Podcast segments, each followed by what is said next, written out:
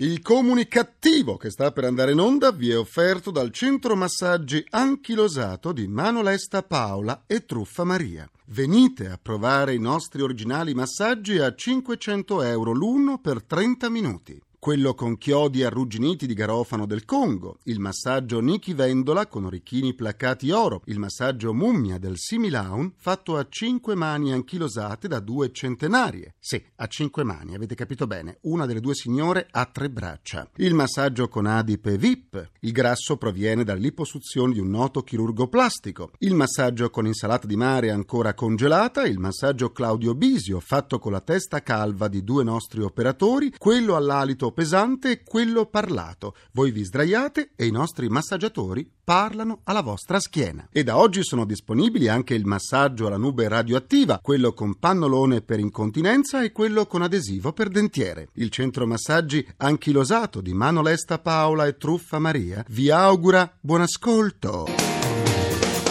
Il comunicativo. Perché l'ignoranza fa più male della cattiveria. Ideato e condotto da Igor Righetti.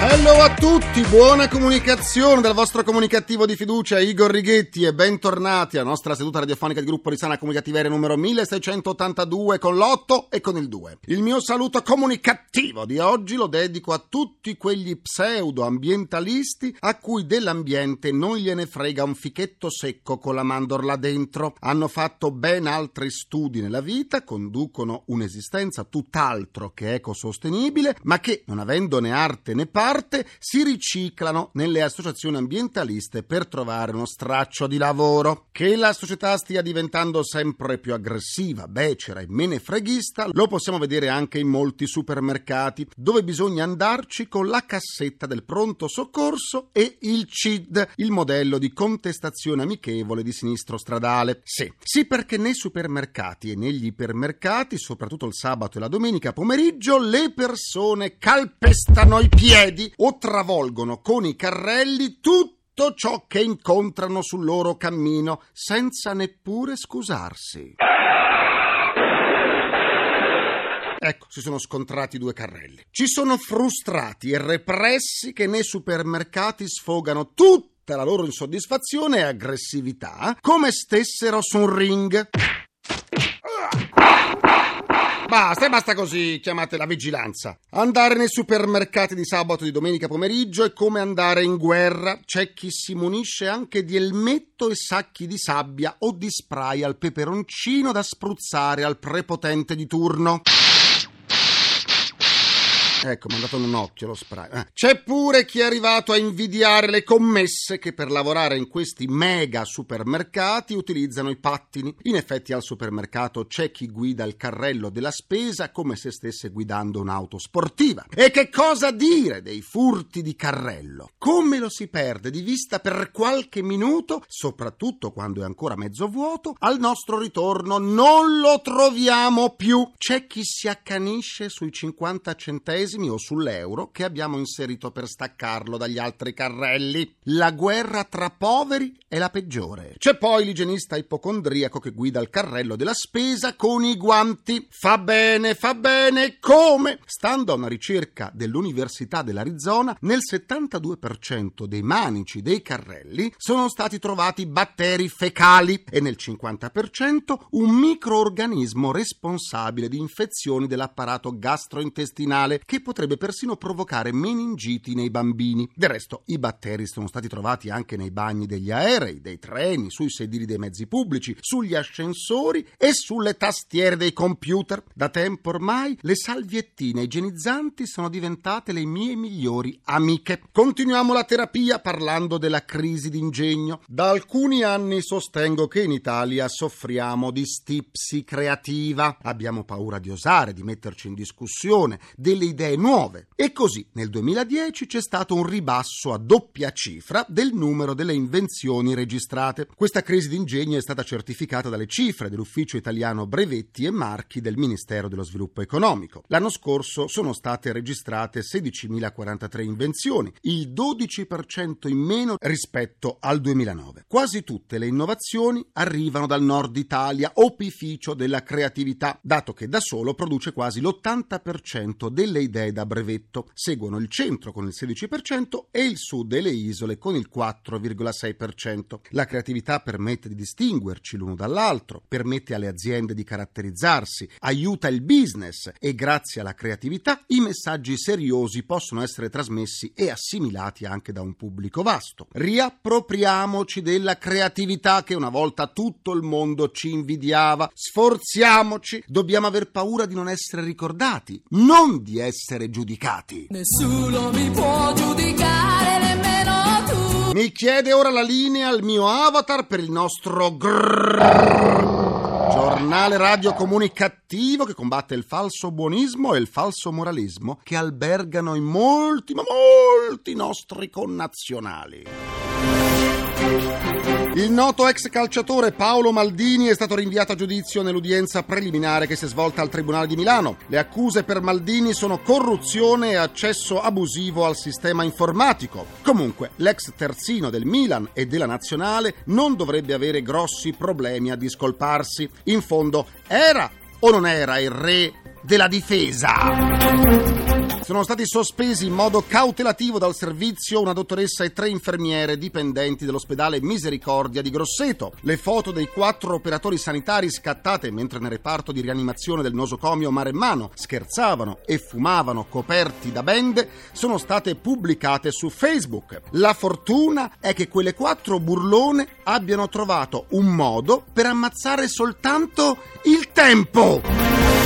Vi ricordo che le sedute del comunicativo possono essere ascoltate anche sul smartphone e sul sito ilcomunicativo.rai.it dove potrete pure scaricarle in podcasting e sentirle in caso di talloni screpolati. E sentite come sono screpolati questi talloni. Per scambiarci un po' di sane comunicative vi aspetto sulla nuova pagina Facebook del comunicativo facebook.com slash barra il comunicativo. C'è mia nonna su Facebook e l'ha cambiato pure lui. Oggi saluto i comunicativi Dario De Martino, Pierpaolo Murgioni, Piero Capponi, Cinzia Oliassi, Francesca Frimo, Luca Pacchioni Cara e Anna Lidi. Domani si chiuderanno le iscrizioni per partecipare alla seconda edizione del concorso nazionale La Radio di Parola promosso dal comunicativo con Radio Rai e Radio 1. Sono già arrivati quasi mille demo da tutta Italia. Per partecipare è sufficiente aver compiuto 18 anni. Vi ricordo che le prove di conduzione devono essere inedite. Per informazioni andate sul sito ilcomunicativo.rai.it, ma fate in fretta! Soffermiamoci adesso su quale istruzione per il mondo del lavoro di domani. I giovani laureati sono portatori portatori di tutte le insicurezze e contraddizioni del nostro tempo. La ricerca di un posto di lavoro, l'altezza del titolo di studio conseguito è spesso lunga e difficoltosa. L'università è la struttura principe nell'offerta di una formazione di livello avanzato, ma è un sistema afflitto da problemi cronici che ne condizionano l'incisività. Tra le disfunzioni c'è il numero basso di laureati in rapporto al numero degli iscritti e l'elevata percentuale di studenti fuori corso. Carente anche il dialogo tra mondo universitario e mondo del lavoro. Secondo recenti dati Istat, sono più di 2 milioni i giovani tra i 15 e i 29 anni non inseriti in un percorso scolastico formativo, ma neppure impegnati in un'attività lavorativa. Un giovane su cinque dunque non studia né lavora.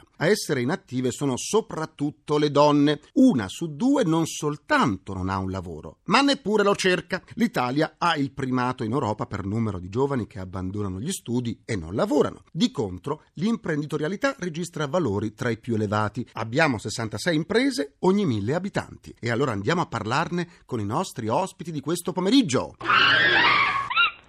Le nostre due mascotte evasione fiscale annunciano l'ingresso del rettore dell'Università Luis Guido Carli di Roma, Massimo Egidi. Bentornato e buona comunicazione. Buona comunicazione a lei. Da una ricerca del Centro Studi del Consiglio Universitario Nazionale emerge una diminuzione di iscrizioni agli Atenei. Meno studenti vuol dire meno laureati e un grave danno per un futuro basato sulla conoscenza. Il mercato del lavoro non premia gli studi o siamo di fronte a una disinformazione generalizzata? C'è un mismatch tra domanda ed offerta nel mercato del lavoro ed è un mismatch che va avanti da parecchi anni. Gli studenti che seguono le varie aree dell'università si preparano e si laureano troppo in alcune aree e troppo poco in altre. In questo momento in particolare tutte le aree tecniche e tecnologiche sono diciamo con scarsità di produzione di ingegneri e di tecnici di livello anche medio e questo implica evidentemente un problema non solo attuale ma anche del futuro. Quindi il problema non è una disinformazione generalizzata ma il fatto che non è chiaro ai giovani che si iscrivono alle varie università quali sono le aree nelle quali hanno più opportunità del futuro. La tecnologia moderna riduce anche la domanda di lavoratori con un alto livello di istruzione? Non necessariamente, oggi i paesi più avanzati come gli Stati Uniti e l'Inghilterra si sono spostati tutti sul settore terziario che richiede tecnologia ma richiede anche appunto una vasta quantità di lavoro di alta qualità. Quindi tutto dipende dal mix tra le due cose. L'Italia in particolare ha il problema che è stato segnalato, cioè dei problemi di riduzione del numero di studenti che si presentano all'università, Sì. anche perché questo mix è molto particolare. L'Italia c'è ancora rimasta un po' più tradizionalmente legata al settore manifatturiero e meno al settore sostanzialmente dei servizi avanzati. Da questo anno accademico alcune università hanno inaugurato nuovi corsi di laurea per seguire le tendenze del mercato. L'università come punto di riferimento per trovare lavoro? Se lavora bene, sì. Quelle università che vogliono lavorare bene oggi e non nel passato devono guardare con grande attenzione a, appunto a com'è l'evoluzione del mercato del lavoro, devono trasmettere questa cosa ai giovani in modo che sappiano che hanno più opportunità un settore piuttosto che un altro. Naturalmente questo implica che in Italia tutto questo processo, che è sia quello finale, diciamo di tentativo di sistemare i giovani nelle diverse aree, che quello iniziale di orientamento, sia fatto seriamente e con consapevolezza. Grazie al rettore dell'Università Luis Guido Carli di Roma, Massimo Egidi e buona comunicazione. Grazie e buona comunicazione a voi.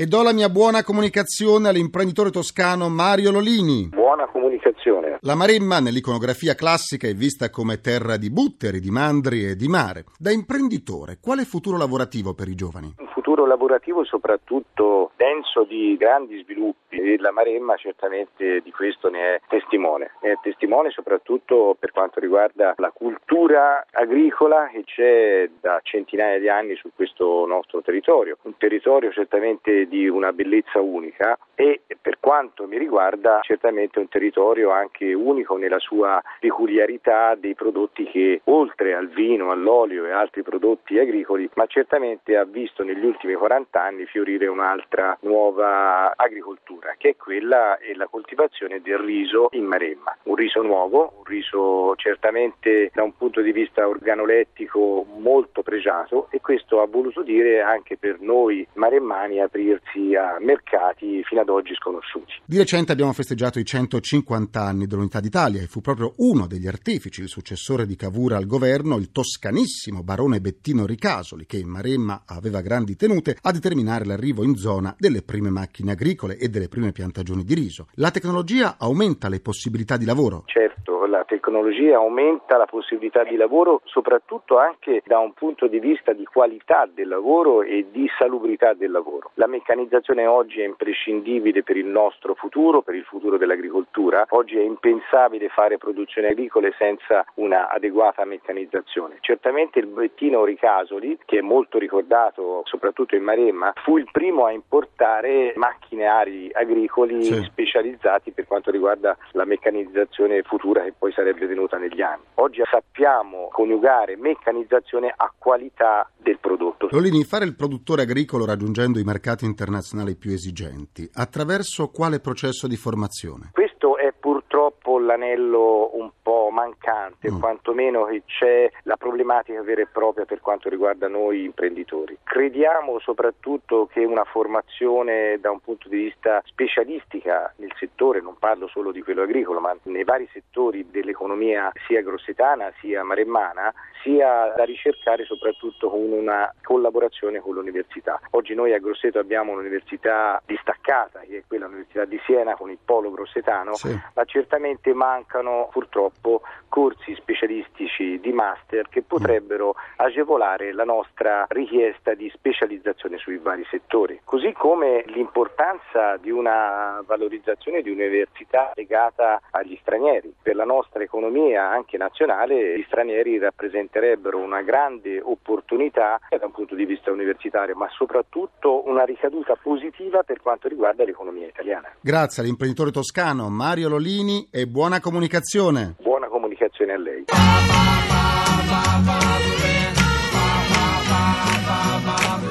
Concludo anche questa seduta con il mio immancabile pensiero comunicativo.